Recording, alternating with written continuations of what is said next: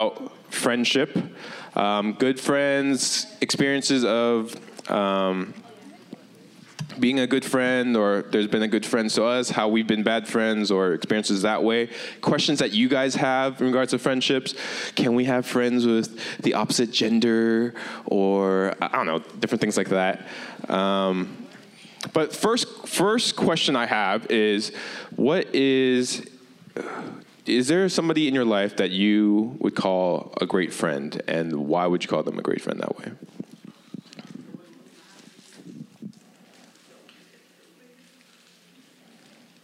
Any of the leaders can jump in. Yes, I think for me, it's. Oh, is it on? Okay. there it is. Um, someone who I just from the beginning of my life has always been such a good friend is my mom. Because I I remember growing up and like kid other kids being like, oh, I just can't tell my mom anything. Da, da, da. Like. What? You know, um, just because my mom's such a great example of just loving so sacrificially. So moments when I was being selfish and not a good friend, she was always just so loving, ready to listen in the moment when I was repentant. She was there, like, "Oh yeah, I I love you and I forgive you, and let's just keep going," you know. Um, so yeah, Nice. D- d- is her um, it's not necessarily temperament, but it's just more of like some people can come off. I think I can come off very like judgmental. Like, why would you do that? Why would you think that? Like, did you, I'm guessing you never felt that way, so that you that way you felt like free to talk to her. yeah. She's a very like if you've gotten to talk to her, she's very gracious, S- and I just think whenever you say something about someone, maybe like not totally negative, but like you see someone and you're like, oh, they kind of look a little rough around the edges. Mm-hmm. My mom would be like, I just could see her being like, oh, I bet they're just having a really rough day. Mm. You know, whereas mm. in my mind, I'm like, oh, you know, you know? And so that's just how growing up, giving where it's just like so grace. Yeah, yeah. so much grace. Mm.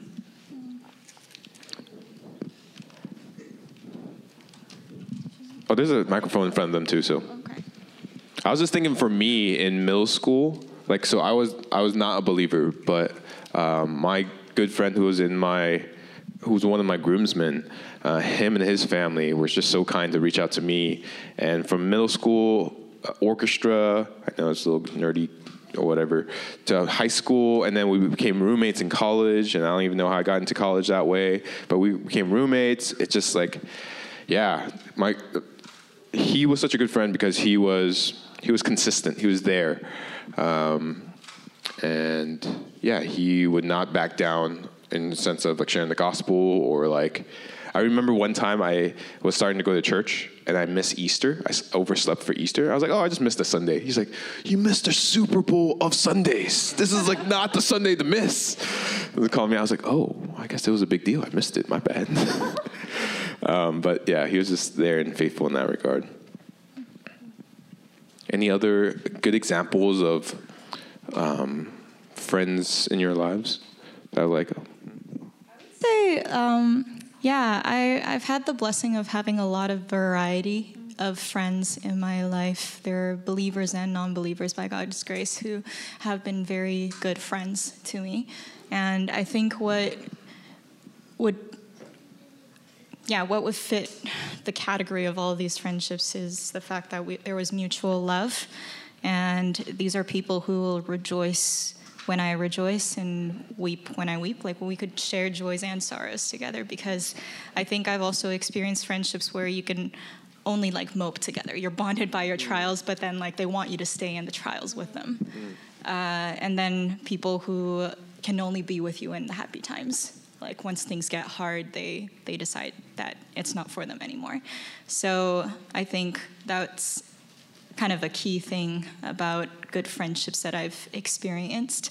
Uh, i remember yeah some some of the some of the people who wept the loudest like at our wedding were some of our good friends. Aw. and it was just really really cute to to see how much joy they had over my joy. So yeah would you say like one of the key attributes of them being a good friend was also like the time that you guys were able to spend together, or were you guys able to maybe because it was a distant relationship, just able to connect that other ways, or there was just like pivotal moments and that really bonded that relationship? Yeah, um, the circ- yeah, the, the different friendships formed in different circumstances for sure. Mm-hmm. Like, I mean, we, I've experienced different things with these different friends. Some of them are high school friends, some of them are college friends, some of them uh, are friends I met through work, and some are friends that I've met outside of school and uh, in church as well. Um, so, yeah, so. Just curious, were you like proactively like it's like, oh hey, I, you're new, or I haven't met you? Were you proactively just like reaching out to them, or they was like somewhat mutual? Was it how did it come about? Because you you've met these good friends in different areas. How I think that? there were seasons where I would be the more proactive person, and then there were also seasons where, uh, yeah, some of my friends became as close to me as they were because they were the ones who extended that pursuing grace towards me. Yeah. I can speak from You can just keep talking. Yeah, I think.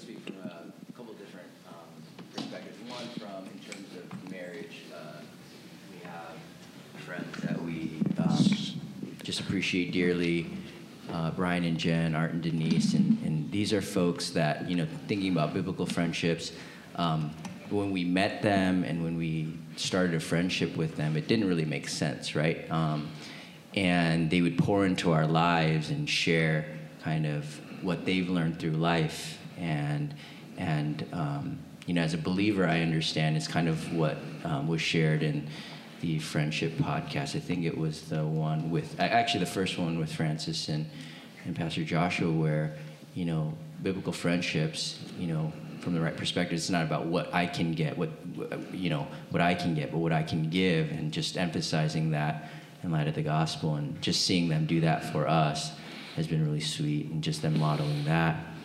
Um, and then secondly just for me personally like a brother who's been uh, super faithful is a guy named greg. He was at cornerstone for a little while and uh, we met as unbelievers and then both became saved. And you know he is the one you know when you think about like proverbs 27 6 you know faithful are the wounds of a friend deceitful are the kisses of an enemy. You know this is the guy that he'll tell me the hardest things because he loves me and he says it from you know a position of grace right? Where like i know he loves there's no doubt. So whenever he's telling me something um, even though it's hard to hear i know he has my best interest in mind. And as a believer he's trying to point me towards christ. And so just remembering that because there are so many people uh, in my life um, outside of the church who are going to lavish me with deceitful lies, tell me how wonderful I am, and things like that that are super untrue. So.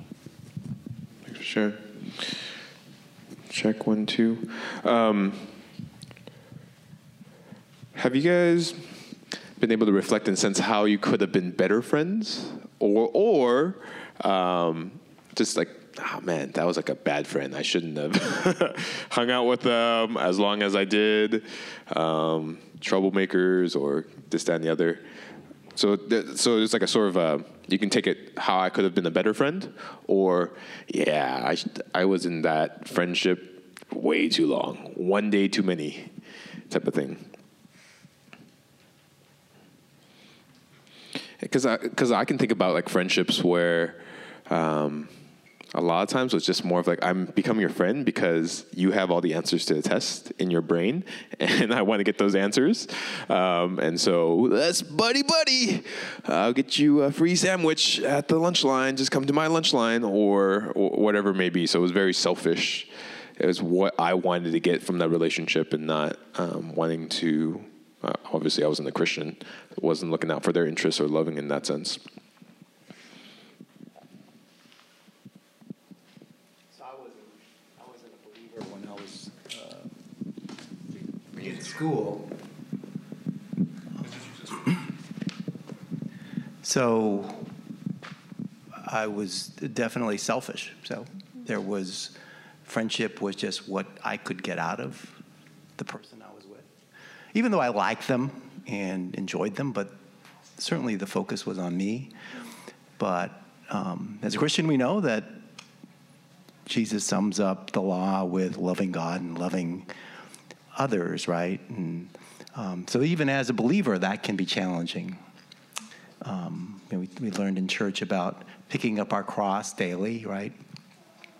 And that's a struggle, right? And when you're dealing with friends, um, it's hard for me to pour myself out totally into them without being concerned about my well-being, right? And so I always have to check myself: is that am I doing this because of me and my benefit, or am I being sacrificial, self self-sacrificial in, in giving to them?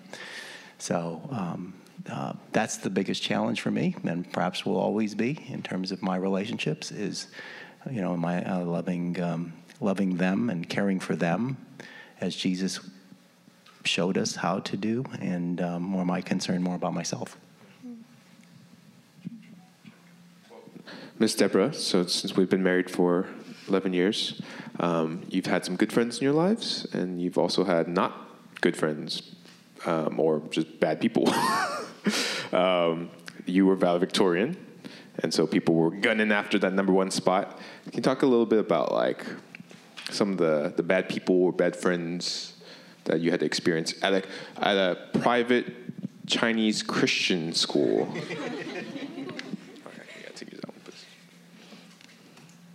Yeah. Um, so it was a very small class. I had like 54 people in my graduating class, so there's not much room to hide. You know, if you're if you're not really cool, like everyone knows, and everyone knew since third grade because it's a K through 12 school. Um, Think about that. That's, that's that's interesting because you go from elementary and then you have middle school. You can like sort of change your identity, right? From oh, this is what I was like in elementary, and then I change it in middle school because you got a mix of new people. And then you get to change it again to some degree in, in high school. But it was K to 12. And so whatever you were pegged as an elementary person went all the way to senior high school, basically. You got you got chosen. You got you were deemed the cool person or not the cool person at a young age, sort of.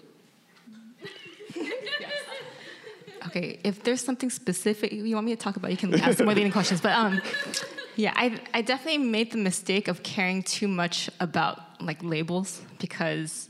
Um, you know, like in, I feel like in high school, if you're like the nerd, you're the jock, whatever, that's such a big part of your identity. And I really let it um, um, become part of my identity identity too much. Like even to adulthood, like I would think of myself as a loser. Like inherently, like things I did were not cool. So that therefore I will not help with this ministry or this. Like you know, like I would really um, shy away from things where I thought like oh someone else more cool would do better. Um, and then what else? Something specific? So just people were, because some of these people were in your friend group though, right? And then they were starting to like say things to you or do things. Yes. Um, what else? Um, you ask a more specific question? I was just thinking like more of like it's interesting to think about like how because people can there's a lot of noise out there right? That not necessarily in your friend group. That like oh will's like this that and the other. It's like ah, i don't care because that's outside. But then when it's inside your friend group they're like saying this type of stuff and that's impacting you and making you think like oh yeah i am not cool or not good at this or loser in this way like like i guess knowing t- in some sense, sense like oh send those boundaries like reflecting on it now like, I wouldn't have like spent that much time with this person if they would continue to treat me this way, type of thing. Um, so I struggle a lot with like people. He was talking about himself, like you know, like they would hang out with me just to get answers, um, and it was really hard for me to set those boundaries. Right, like you know, I want to be nice. Um, I wasn't a believer, so it was hard to really know like why I was being nice. I was just being nice so that people would like me. Hmm. Um, yeah, so uh, it was hard to know how to deal with people who were not being nice to me, but I wanted to be nice to them. Hmm. Um, yeah, just so just like understand, like yeah, as a believer now, I understand that you know you can be kind and gracious and not have to expect anything re- in return. Um, and I'm not doing it for my own glory. Um, but at that time, it was hard for me to to deal with that. Hmm. And yeah, and then as for like friends who were like getting in my head and stuff, um, I did have an abusive boyfriend at that time who, like, it was like emotional abuse. Um, so then like who kind of echoed the whole like, oh, you're not good at this, like you're not um, good at you're not good at that, and made me kind of go down that route of um, feeling more inadequate. Um, yeah, so just understanding like biblical truth, like what does God say about me? That helped a lot um, later on. Just understand like, oh, this the stuff that this person tell, was telling me was not true. So I could break free from those thoughts. Thanks for sharing. Yeah, um, reflecting to like things that I could have done better in friendships, I like have just countless things I feel like I'm thinking about as well. And there are different things before I became a Christian versus after I became a Christian. Um, I still remember, like, I have a very vivid memory and just like very good memory. So the first day of uh, first grade, I think I became really good friends with this little uh, boy who was uh, sitting at the same desk as me, and we became really good friends really quickly because we both spoke Cantonese. And it was like a really nice friendship up until third grade. And then people, especially the girls in the class, started be- becoming really mean to me hmm. because I, w- I had a friend, a best friend that was a guy. And yeah, and then that was like really sad because like I felt the peer pressure to leave my like best friend to fit in with the girls. And I remember that there was an experience where uh, my friend was being laughed at and I didn't defend him. And yeah, and then uh, we, uh, he ended up not attending that school anymore at fourth grade. And that was kind of the end of that friendship. And it was very sad. I look back all the time, I'm like, wow, I failed as a friend. Yeah. But um, after I became a believer, I think I was able to go back and redeem a lot of those friendships um, that I failed in in primary school and junior high and high school, and I've had a lot of repeated failures. Um, yeah, but I think one of the things that I felt like I needed to grow the most when I became a believer was just to be genuinely interested in the interests of others. and it was hard because I had the cultural difference of just not knowing anything culturally relevant here in the States. And every other sentence was, wow, you didn't know that? And I'm like, duh, I'm from China. uh, it was a process to just um, know that people really care about these things, and it's it's uh, a way to love them by being interested and asking more questions, and not just tuning out of the conversation because it wasn't relevant to me. So That's helpful. Thanks Yeah. for sharing that. I just was thinking along the lines of like not being a good friend, and then it kind of ties into like the other question as well. But I think um, bef- before I was saved, and even you know after I was saved, I didn't have a, in my mind a great like what is the purpose of friendship? Like uh, growing up in a christian family like i'd seen like loving others sacrificially demonstrated but when it came to like my own personal friendships it was definitely driven by like okay but like what are you doing for me? Like um, i don't feel happy when you know like things like that. But i think in high school i definitely had a really big fear of like being alone and not being like the cool cool kid um, and like feeling like I had to change my personality based off of who I was with because I wanted so desperately to have people like me. Um, and then after I was saved, like just seeing how I kind of abused the friendships in my life because I was so focused on like, I don't want them to not like me. So I'm going to do whatever it takes to make them just want to be my friend all the time. So in in turn of having a friendship like that, I failed to be a good friend because I was so anxious about losing them as a friend and trying to be cool and it would just put all this pressure on them when it's like the purpose of a relation of that friendship is to glorify God.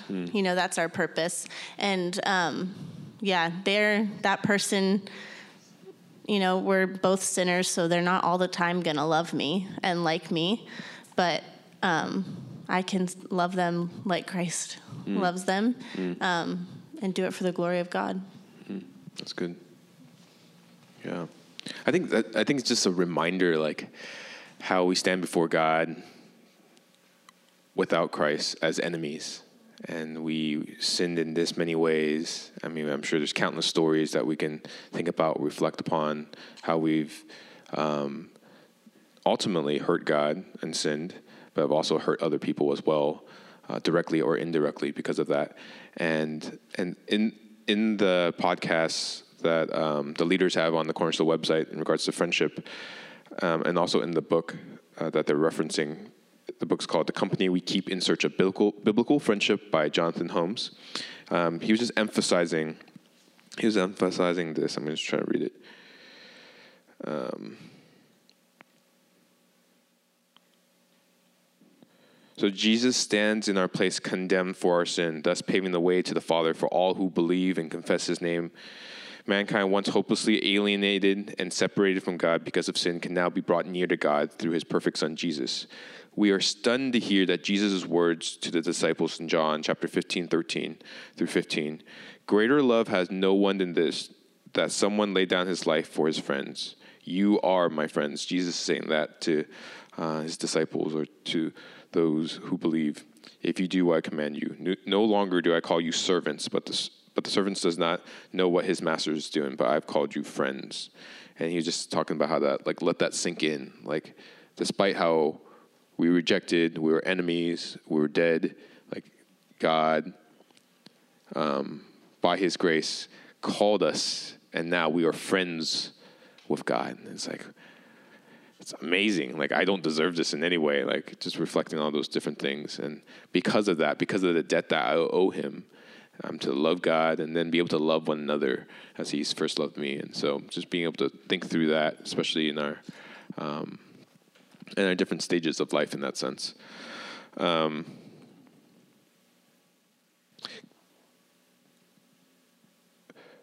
let's let's go into this one. Um, can you or do you have any friends of the opposite gender and it's completely platonic, just just friends? Um, can you do you have friends with the opposite gender? It's completely platonic. Thoughts in regards to that? You can say yes, no. Thoughts in the sense of like, oh, these are things that you should probably consider. Um, no, you should only hang out with your gender, and they have cooties and this, that, and the other. Um, any thoughts there?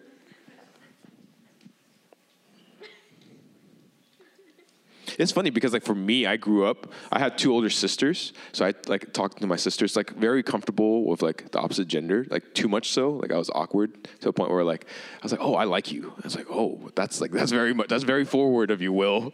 It's like I don't like you anymore, and so we're gonna sever this friendship and stuff like that. And so I was like, oh, hmm. But then obviously there's like the like being a uh, non-Christian, it was just like selfish because like oh, it's just my feelings. like oh, I just want to communicate my feelings, and I like you, and this, that, and the other. Um, but as yeah, thoughts in regards to friendships, what was opposite genders, things to think through there. Yes, I have friends of the opposite Oh, gender. what? Ooh, sigh of um, relief. But I think definitely when I was younger, it was like, oh my goodness, I cannot sit next to someone of the opposite gender. That's just so awkward. Like, oh my goodness, this is so weird. Like, Mm. Does I can't mean even that talk we're, like, to a you. thing, or- Like, oh my goodness, don't even look at me. Yeah. You know, where it's just like I don't even know what I would say. Mm. But then I like as I got older, just realizing that it's like especially as believers, if you're both believers, Mm. it's like, no, we're like brother and sister in Christ. And we're going to spend eternity in heaven together forever, praising Jesus Mm. together. Um, and so I feel like if you're thinking about it in light of, you know, who your identity in Christ, it changes the friendship regardless of, you know, it's a brother or sister. Um, and it's, yeah, it's like, it's so cool that this person of the opposite gender oftentimes thinks very differently than you think. Yeah. Um, so, in regards to friendship, it's really cool because they can sharpen you in ways that maybe you didn't know you needed to be sharpened, or you know, um, think in ways that you didn't think was a way you could think. You know, so I think it's really helpful and really a blessing. Um, yeah, to be brothers and sisters in Christ. Um, yeah, but that came as I got older. Um, I think as I matured, um, the Lord definitely showed me that it's like it's so cool to have brothers in Christ. Um, and that's all it has to be. You know, it doesn't need to be more than that. Um, but when I was in high school, it was like not possible. You know, like it was just it felt weird. Um, just because It's not possible from your perspective. From right? It's my not like your perspective. not like your parents said like no no, yeah, friends from- are boys. No, from my perspective, it was because also where I grew up, there was no one really my age, Mm. so it was like weird, Mm. you know, like to have someone my age that was of the opposite gender. I was like, I legitimately like, I don't know how to talk Mm. to you, um, but yeah, so it was like it wasn't because someone said you can't. It was because I was immature Mm. and like didn't have an accurate understanding of even f- what friendship is.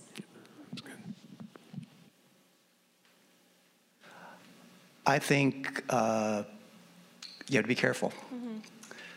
So, as a, a married person, um, you know, how would it look if I went to dinner with a woman who wasn't my wife? Right? What would my wife think? What would others who looked at that relationship think? Even if it was totally, you know, platonic. Um, and even if you went in with innocent intentions, the fact that you're with another woman, things can happen, right? Emotions can get tied into that. And it can go in places that would be ungodly. And so I think you've got to be very careful um, in a one on one type relationship or friendship. If it's done with as a married couple, I think that's different. Then I think you could be friends with, with the spouse of, of another man. As long as your wife is involved in that same relationship, then that's, that's different. So I think it's dangerous as a married person, but I think it's also dangerous as a single person. Hmm. So if you're hanging out just with another person of the opposite sex, and you think of them just as a friend, uh, you got to be careful. How do they feel about you? Do they feel that same way? Or do they feel like, hey, we've got some relationship going on here, and it can lead to hurt feelings, misunderstandings? Um, so I'm not saying it can't happen, but you just have to be careful. Sure. Um, and then also, um, you know, as there, there could be inappropriate relationships in a married uh, man and a woman. Same thing can happen in a in a single person's life as well. So I think you've got to be on guard as a Christian to watch your feelings and watch the relationship that you have, and making making sure that it doesn't go in a place that you don't want it to go. Yeah, I, I've noticed, and I'll, I'll feel free to jump in after this too. I noticed like a common denominator when things go haywire is like when that relationship goes like very is isolated. Like when it's a group setting, it's just like there's a lot of like accountability. There's this, that, and the other. But it's just like, hey, we're just gonna go hang out. We're gonna go do this. We're gonna go to the movies, or like, and then it's just like, yeah, can lead into trouble. Yeah. So I think, like as a single person, if you got a bunch of friends, males and females, or g- guys and girls who hang out together, I think that's that's that's good. Yeah. I think that's a good way of having relationships and meeting others. But once it becomes like that one-on-one, I think it, it can go in bad directions. Yeah. John, what were you gonna say? Yeah, no, I, I think you touched on what, what I was going to chime in with is as a uh, single young, um, you know, man or woman, if, you know, going in with what you think is the best of intentions and, you know, that relationship is treated um, uniquely different than your other relationships, that should be a sign. And so, obviously, having wisdom just to set set clear boundaries, and there's a lot of freedom, and you know, just even this. Um, you know this type of format is, is such a blessing and there is beauty to be able to just um, interact um, with, with others but once it starts yeah it starts you know it starts looking uniquely different and maybe even feelings feel a little bit different those are signs and so i think though there's freedom a lot of accountability a lot of wisdom in bringing in others as well Yeah. um, just just to keep you safe and and hedging yourself against um, some of the warnings that uh, you both talked about. Oh, yeah. I I think what I'm hearing from everyone is that there is danger and there is blessing, so have wisdom, right? So yeah, it, it I, I totally agree that um, for most situations, an isolated relationship with an opposite gender can can become inappropriate. Um, yeah, so I'm a high advocate though for opposite gender friends. Yeah, for sure. Yeah. Yeah. th- that's because. Mhm. um, yeah, and it will look different depending on whether you're single or you're married. As like a single person, there is a lot more um, freedom in the things that you can talk about. But as a married person, um, my assumption is uh, I will, well, like the rule that I think me and Clifton go by is that we don't talk about, uh, you know, our conflicts and our problems with an opposite gender friend alone. Like that's just not going to happen. There's no scenario where that's appropriate. Um, I'm not going to go first to my opposite gender friend to talk about a situation before talking to my husband. You know, uh, and I also with any opposite gender friend, uh, I would assume that they have an interest in also befriending my husband. Like I, I don't think it is appropriate if um, you have someone you're dating or someone you're married with or engaged with uh, that an opposite gender friend approaches you and only you and not your partner. Um, that would indicate that there's ulterior motives, oftentimes. Um, yeah, and I think a lot of our really good opposite gender friends for both me and Clifton is because we have a single friend. Hmm. And then they end up in a relationship. Hmm. And then we, because we love and care for our friend, we love and care for the person they most love and care hmm. for. So that just happens very naturally in that con- yeah, in in that context, and I just think it's a healthy thing to befriend families, not just individuals. Um, yeah, and even with, um, yeah, I, I think it's just sometimes because of also the cultural context that we have. Uh, here in the media and the things that are promoted, where in uh, almost every TV show, the only opposite gender relationships that matter are romantic ones. Like that affects the way that we think about the opposite gender too. Where if everything's overly romanticized and sexualized, every I said the S word, but yeah, like the um, sometimes it can create this thing where you're romanticizing gestures that are not very much romantic, or you're so desensitized that you're behaving inappropriately when uh, because you don't see that as inappropriate. So both sides are are kind of shaky grounds, um, and I think what really needs to happen is just to go back to the Bible and talk about like what is brotherhood and sisterhood, and probably a lot of you guys have an easier time uh, thinking about that because you guys have siblings, Yeah. and yeah, so One thing I was thinking about is what are helpful things as a brother that, from a sister's perspective, that you can share with a brother? Like, hey, um, you can approach. Like, I, I guess sometimes it's just like you're not coached. You're not like, um, you, you just don't know how to.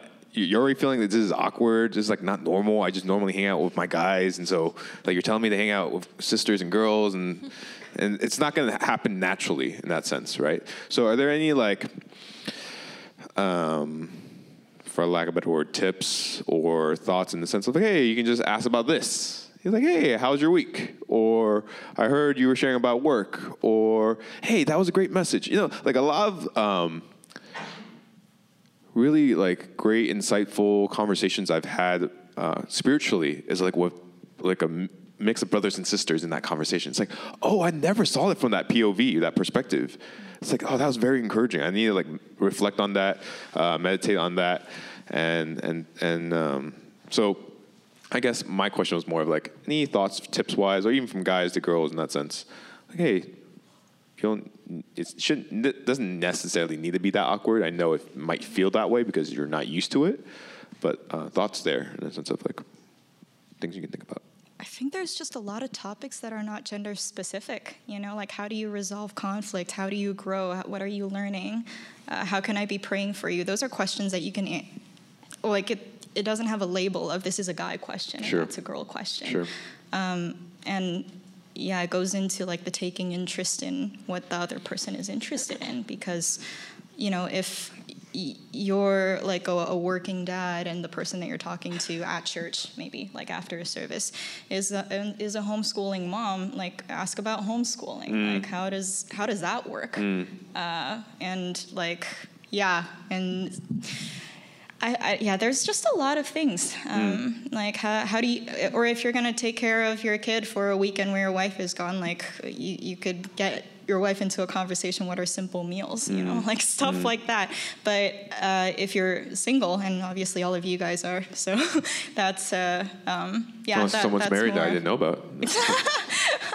so like yeah you guys talk about school talk about evangelism talk about like witnessing to friends talk about like how do how do we grow in christ? And or how do, how do we um, maintain a witness when there's a hard situation? Those are not questions that you know you necessarily just ask the same questions that you would ask your same gender friend right?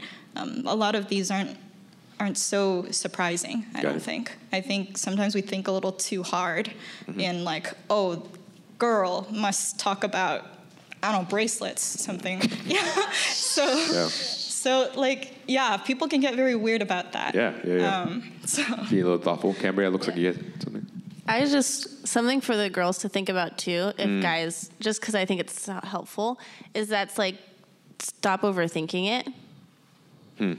You mean, wish but- someone had told me that. Where it's like just because a guy a friend wants is just coming up and talking to you about your life, like it's a friend coming and talking to you about your life, and it doesn't need to be more than that. Mm, don't read into it type of thing. Yeah, don't read into it and don't like think about it all the time because it's like it's a friend coming to talk to you about your life, um, especially like right now.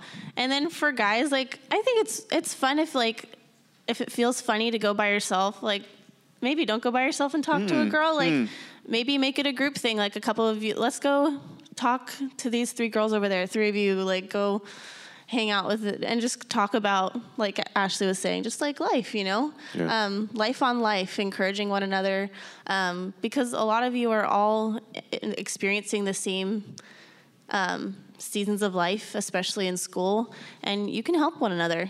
Um, yeah, and you can do it in group settings, and that's sometimes easier to talk when there's like opposite gender. Right.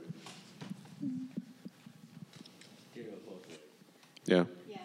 I was saying that I, I was thinking that too like it goes both ways like in order to normalize something we normalize it right Yeah. so Yeah. yeah Deborah, you're gonna share? Yeah, um, just some thoughts. Like I was one of those people I didn't really like talking to guys just because it's so much easier easier to stick with people I'm comfortable and familiar with. And then one time someone pointed out to me that I'm like excluding half the body because like I have all these other believers that you're not fellowshipping with. So that was something good to think about. Um, and I think one um, one thing I consider when I'm uh, uh, entering a conversation is like, oh, what is like something that they're going through? I can ask about like, oh, how was school today? How was your AP test? Like something that is not like super personal and you know like I only share with someone my my best friend. But you kind of know a little bit about what they're they're doing with their life and just kind of ask, how did that go? Or like a common experience like oh remember that elbow tag game how did you like that right you know like um, something that you were all in the same place together that you could talk about Common denominators. Yes. I realized too, as a person who, who likes to be asked questions, I need to be prepared to answer instead of like, oh, I don't know, this week was fine. It was just another week type of thing. Or unless it was a specific person who's asking me, he's like, oh yeah, well this, that, and the other. It's like I should have that same energy to whomever it is, or just be prepared. Um, because I feel bad. Like sometimes there are people who come come to me at church and like, oh, how's your week? I was like, it's just a fog. It's just like, and so it's like if you want to be able to serve somebody who wants to talk or build a relationship and is asking, who's already proactively reaching out, it's like be prepared. You know, just like just review your calendar or make some notes. I did this. I did that. This may have been hard. Maybe we don't share that. You know, um, yeah. probably one thing that would also just be helpful is just normalizing friendliness and loving kindness. So like if you're doing this to everyone, Yeah. Nobody's gonna think just because like you know you're you're you, no nobody's gonna think that you're interested in someone just because you're behaving the same way that you're behaving to everyone else right? But if you are someone who just like doesn't show friendliness and loving kindness to people who are not like you then uh, obviously people are gonna look at the way that you're treating a particular person as special treatment, right? Um, and even extending like the opposite gender friendship, don't just think about peers. Think about people older than you, younger than you. Like no one's gonna think anything like if you're approaching someone's grandma, you know, and having a conversation. Right. Like that's not gonna be controversial. Right. So yeah, so I think just broaden even the scope of opposite gender friendships and what they should look like, um, too. Yeah. So because I mean, yeah, most most of like uh, Clifton's interaction with like opposite gender friends at CBC are, are going to be people in a different season than him, Right. uh, than us. Right. So yeah, so that's also um, a process to normalize. I think that that's why it's so cool to like have like friend like friend groups with you because it's like, hey bro, I see you like wanting to talk to that person like all the time. You know, it's like there's like all these jabs, right? And that's just more of like, oh hey, I, I guess I am talking to this person all the time, uh, and so it's just more of like, hey, I should be more friendly to everybody else. I did. It's like a blind spot, or it could be intentional, one or the other. Um, but it's just more of like being able to have good friends that are able to point those things out and call those out in those ways. Um, I know we only have a few more minutes left, but we can keep going. Any questions that you guys are thinking about? Any questions, Frank?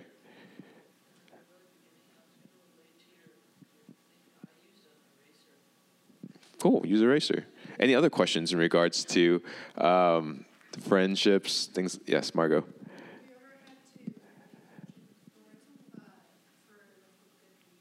Have you ever had to end a friendship for a good reason? Is that right? Okay. Any thoughts in regards to that, John? Yeah, I mean, um, this hits home because I think pre-Christ, you know, I um, was definitely living in sin, and so I didn't intentionally say I'm going to end these friendships, but naturally, you know, um, you know, with the Lord saving me and giving me new affections, it just kind of went away. But that also created this um, desperation for them, like realizing like I didn't deserve to be saved, and I was in the same situation essentially as a, you know a group of friends, and so it created an opportunity, and you know the Lord worked in my heart to go back and say, hey, you know, and share the good news. So. Um, there were some that you know kind of uh, took the uh, took took the request you know of, of reconnecting, and others that didn't. But that's a great question. Kayla, do you have a different question? Yeah, Caleb. So like piggybacking off of that, how do you like kind of balance between like a friend who could be like a bad influence on you, but you also want to like be Hmm. in their life, Hmm. be a good influence on them? So the question is, how do you uh, balance, harmonize, like witnessing to an unbeliever versus like their influence on you and the impact that they, that may have, right? What, how do you how do you guys think through that? I've been thinking about this a lot because I think that I was, I had several friendships where I just I didn't realize how the it, how they were badly influencing me until it'd been like a long time, and then there's habits that had built up in my life based off of that influence, and obviously I have a responsibility to um, repent of that, um, and you know pursue godliness. And. But I think with like my dad always says like ever since we were little if you're standing on top of a table and you're the only person up there what's easier to do? You pull them up onto the table with you or for them to pull you off? It's normally it's easier for to be pulled off. Um, but if there's three four of you on the table and you're all like-minded what's easier to do pull one person up onto the table or have that one person pull all four of you off at the same time? Um, so I, I think with that one thing is like really be it's so helpful that Clifton went through the church series, is because there is a blessing of the church um, and like the fellowship of the body of people who are like minded with you. Um, so just one thing is like really surrounding yourself with people who are good influences and who can go with and like witness to this person alongside you um, and hold you accountable in that friendship too um, because you know we obviously would want to see the, that person saved or even if they are saved to grow um, yeah and pursue godliness That's Caitlin and John. Um, yeah, and I think that also you don't have to be best friends with them to be a witness. I think sometimes also the people you surround yourself with is a witness to them, like who you're choosing to hang out with. I think that can also, yeah, that alone, and even ending a friendship, although painful, might end up later being helpful to them too. I think um, just some practical advice. If there are those situations where you have somebody who your, your your heart really yearns for and they're an unbeliever, it's bringing in the church, right? Um, you know, for me, anytime I re-engage with um, unbelieving friends, either from my past, you know, regularly sharing with my small group, hey, I'm going to go meet with this person. Can you pray for them? So that in itself is a, is a blessing. Um, but if similar to how I answered the, the first question, if I am not sharing this relationship and I'm continuing to be in this friendship and for some reason I, I, I feel awkward about sharing about this relationship, that tells me, hmm, yeah, that, that- I, I, why am I hesitating to do so? If I really care for their soul and I want them to be saved, I want as many prayers as possible for this person as well. So. Mm, so understanding your intention. right? Yeah, and just having that accountability, like, hey, how'd it go? Yeah. And, you know, what did you do when you met, you know, met up, and things like that. I'll get to you, Ashley, too. But like selfishly, you're just like, oh, I might want to participate in this. This seems interesting. It seems harmless. It's I'm a going great to the club area. with them. I'm going to a witness. yeah, I'm gonna- yeah. But yeah, exactly. Could be something else. The other intentions tied to it. Ashley. Yeah. Um, I'm just thinking also, yeah, um, to answer back to what Margot was asking, how do you know when to end a friendship? I think uh, when we love others, we do what is best for them. So if you feel that a friend is using it you for the purpose or your relationship for the purpose of sin you know there's manipulation that happens within friendships too kind of like like old school will trying to sneak, sneak off of other people's answers. Like if someone's doing that uh, to me at school, and uh, you know that their friendship with you is just to sneak answers off of you, then you are ending the sly about it, friendship though, you for. know. I'm just. Yeah, well, if you can sense that that's the reason why they are friends with you, you ending that friendship is a way of restricting their sin, Hmm. um, and that's appropriate as well. Um, but yeah, um, I I was sorry, Kayla, your your question was Like the balance between like witnessing and then like also Yes. having them in your life. Yes. Uh, yeah. Um, balancing. Yeah. I think what's really important is that we know ourselves and our own temptations too. If you're someone who struggles with gossip, uh, or like you know, if if I struggled with alcohol, it wouldn't be wise for me to hang out with someone who is a drunkard, you know, or who is a gossip and all of that stuff. Um, and I think you also need what they were saying about the church to uh, consistently go back and be like, do you think this friendship is affecting me? Uh, do you see changes in me because I am hanging out with this person? Um, is my language changing? Like, how, how much influence am I allowing this person to have on me? So, having that kind of accountability um, is important. Kind of choose your unbelieving friends wisely. But the pres- That- yeah. But sorry to cut you off. But the presumption is that you have a group of people that can you can share or you can check in with and Mm-hmm. Keep accountable. But like That's- that's a presumption. like you have that group of people Yeah. that you can rely on and they can rely on you. But I I also know John, you had something to share. I was just going to say uh, the, the purpose of friendships is to glorify God. And so I think that's the question is this relationship glorifying God? In other words, am I introducing Christ to them or are they dragging me into sin? And then the answer becomes pretty clear, right? Because if they're dragging you into sin, that's not glorifying God and you need to get out. But if you feel like you're shining a light into darkness, then that's God glorifying and you should pursue that relationship. But there's wisdom there too, in the sense of like, don't be so proud to think that you can just I can I single-handedly can convert, convert this person because of my how much um, uh, uh, persuasion, evangelism, presuppositional apologetics that I know, stuff like that. It's like I got it, I can do it. I think maybe something helpful to ask yourself if you feel like you don't have, you know, like that presumption, you don't have a lot of people you feel like that can hold you accountable, is like, where are you finding your satisfaction? Like, how hard would it be to lose this friend? Hmm. I think. Um, because if it's like, no, I can't, I can't lose this friend, that's probably, that might be a problem. Um, because Jesus should be more precious to hmm. you than even this friend. And Jesus being more precious to you means you love this friend enough to see them love Jesus too.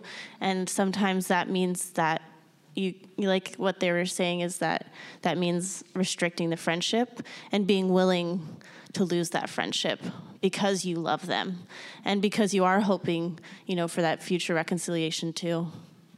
It's good.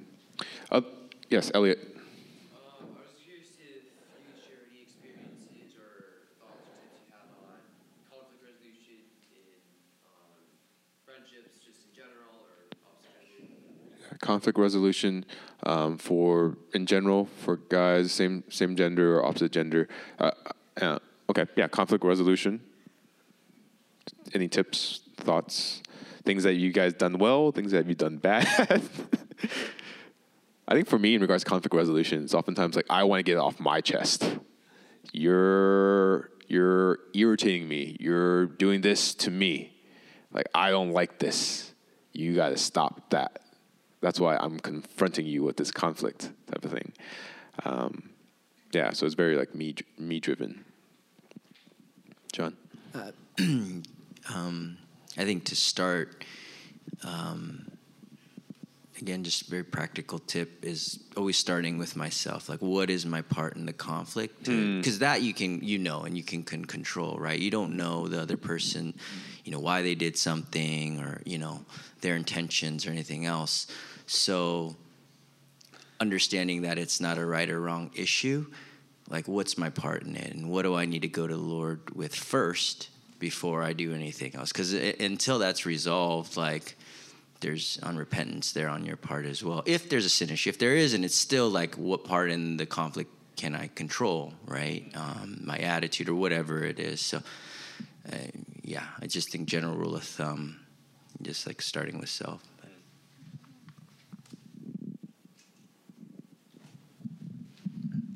I think I was just thinking that, um, yeah, conflict resolution is more straightforward if you have a soft heart uh, and people think that they can come to you with their um, problems relating to you because they know that you're not going to retaliate. So that's going to make the process of conflict resolution more simple because people aren't afraid to come to you. And when they come to you, they know that the relationship isn't going to be broken. But if there's a pattern of hard heartedness in receiving these types of conversations and also dealing with these conversations, then uh, yeah, there's good reason for people to believe they can't come to you with those things. Um, yeah, so I th- yeah, I think my experiences with conflict resolution were straightforward. Usually, um, I, I've had a friend who uh, had a eating disorder, and I didn't know about her struggles, but so I kept on like saying like you, you're eating too little you're eating too little and all of that. Well meanwhile she was trying her hardest to take in as much food as possible. And it was finally it kind of came a day where she told me about her struggles and how it was hurtful for me to continue to encourage her to like do more when she feels like she's already trying so hard. Uh, and yeah it was just like a good uh, reminder that i need to know more context before uh, speaking into other people's lives. Yeah.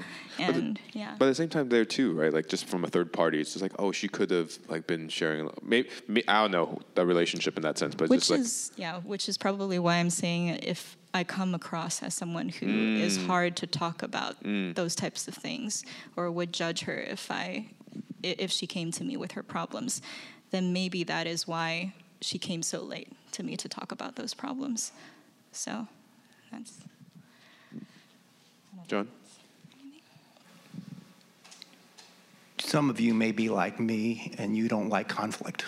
And if conflict comes up, you, your immediate instinct is to walk away or to back away. I would encourage you not to do that and learn to fight the instinct of running away from conflict. Um, because the conflict, just because you don't discuss it, doesn't mean it goes away. the conflict is still there. Um, now, there, there are times when I think you do need to walk away and, and get yourself right, but don't think it just goes away. You're going to have to come back and address it, maybe when you're of, a, of sounder mind or emotion.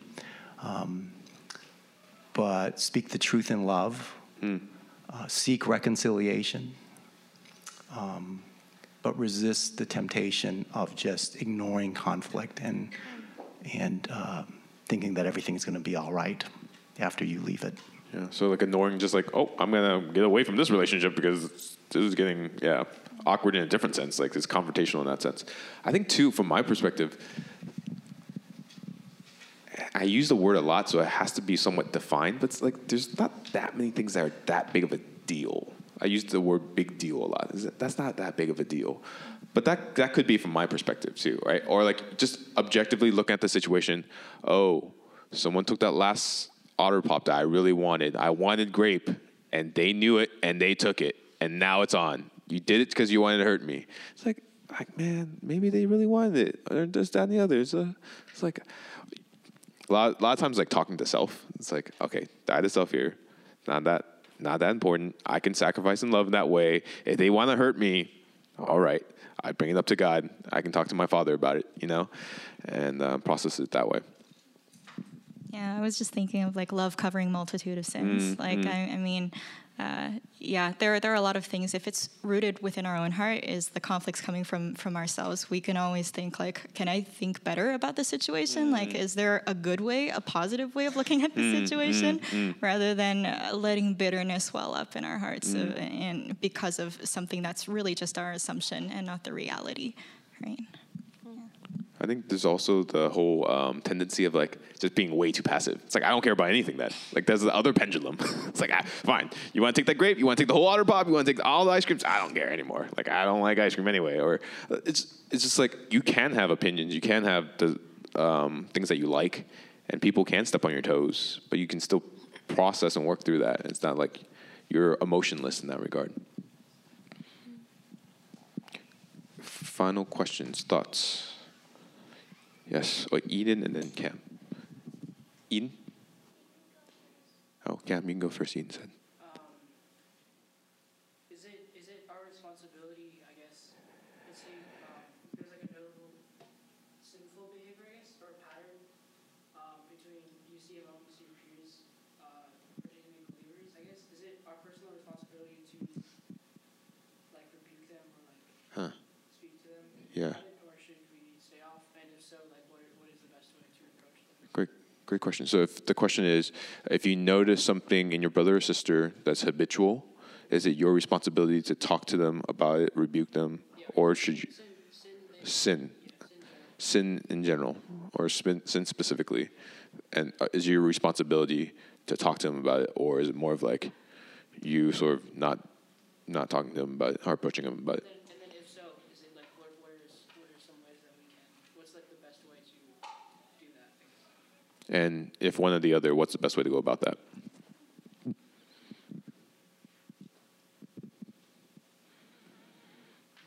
I just want to make sure I understood the question because you referenced brother and sister, but then I thought I heard you say unbeliever as well. Oh, believe, believe. Oh, believer.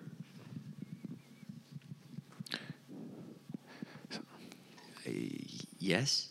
Short answer. I mean, uh, yeah, Matthew 18. I mean, yeah, we do have the responsibility um, to confront you know, a brother or sister in sin.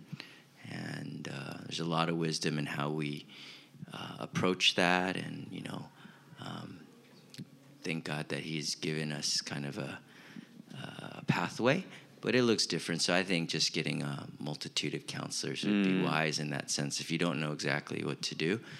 Uh, but to answer the, the main point of the question, is it, is it our responsibility if we know that somebody's in sin to lovingly address it? Absolutely. I think from my perspective too, is like sometimes it's pretty gray. It's like, or, like if it's a blat like you're saying general sin or maybe a specific sin, but it's just like, oh, huh, like before, like in our college days, like um, no dancing, no uh, watching movies. Like there's certain things that was like sort of it's not in the Bible, but it was like wisdom in the sense of don't do this. This is so. I guess my point in bringing that up is there's there's areas where it's gonna be gray that you don't know if that's actually sin or not. But it could be an opportunity for you to like, hey, I noticed that you've been going to, um, I don't know, X, Y, and Z, and it's like, I'm curious why. Why are you going to those things? That seems like not the best. Or just just asking, just being inquisitive, right? Gathering data in that sense, and then going from there. Yeah, and another probably more of a wisdom thing as well is um, are you the best person to do it? Because if you're if you never talk to this person all you did was like witness three times him slamming the door angrily you know? And then all of a sudden you're like i see a habitual sin in you. Uh, and that's the first conversation you, you like first legitimate conversation you have with this person. Maybe the the best idea is like try to find someone that you think knows that person better that you also know well to ask like i am observing this thing do you see the same thing like i need my thoughts to be examined uh, before i you know make it more than what it is um, And and that private conversation, right? Not necessarily know- like, uh, like, No, hey, no, I not- noticed not- that. hey, everybody, look, this person slams the door all the time. You see that too? Anybody? Yeah, you. Do, yeah, they're yeah. Yeah. Um, and if you're uncertain, like there's always uh, people in the church, maybe like approach a youth leader and some- something like that, um, that would have more of a direction or maybe know the person better to deal with the, the situation more wisely. But yeah. Eden, maybe last question.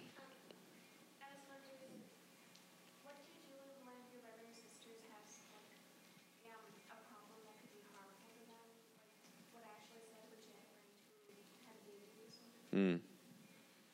So the question is, what do you do if you have a brother or sister who has, um, like a, for example, eating disorder, a problem similar to that? How do you go about that or approach that relationship? Or just like, um, you know, they have an eating disorder or something like that. How do you work with that relationship in that sense? Do you just avoid it? Do you address it? Do you confront it? So is it like you have a friend who they could be doing something that's harmful to them? So what do you do? Okay. Uh, That's a better way to sum it up. Yeah, I, I um I think get wise counsel, um, because you know even for me I have situations where I'm my mind is so small, um, and I need people who are wiser than me, um, who have experienced a lot more of life than I have, um, and have had those friendships before, um, because part of loving that person is not letting them stay that way and harm themselves as you want to see them get past that. So just finding someone who's wiser than you to help you um, know how to do that because it's probably not something you can do alone. That's good. And I mean, if you guys have other questions too, feel free to talk to us, Clifton. Um, yeah, I'm sure Clifton would love that. Ashley, did you want to finish? Yeah, I think like one of the things that we need to do is just pray fiercely for them as well. I think that's also one of the things I feel I need to continually grow in is just be reminded to pray for my friends, especially those who are struggling, especially those who are non-believing. Um, and sometimes that could be more productive than all Mm. the things that we're trying to do to fix the situation. Uh, oftentimes it is. Mm. So, yeah, and invite others to pray alongside you. Yeah. With that, Ashley, do you mind closing us out in a word of prayer? And then we can conclude this time. Thank you. Heavenly Father, thank you so much for this time that we get to come together and just reflect on the gift of friendship, Lord. You have given us a community to walk this life with, and you will give us th- this community for eternity, Lord. And we know that um, you have created a church for a reason, that we are different people becoming one body in Christ for a reason. And Lord, let us. Um, just use this means of grace, uh, rely on it, and know your goodness through it, Lord.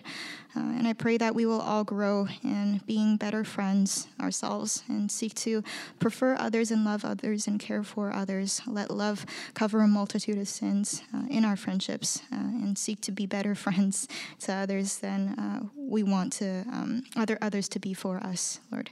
Um, and I pray that we will continue to grow in love. In Jesus' name I pray. Amen.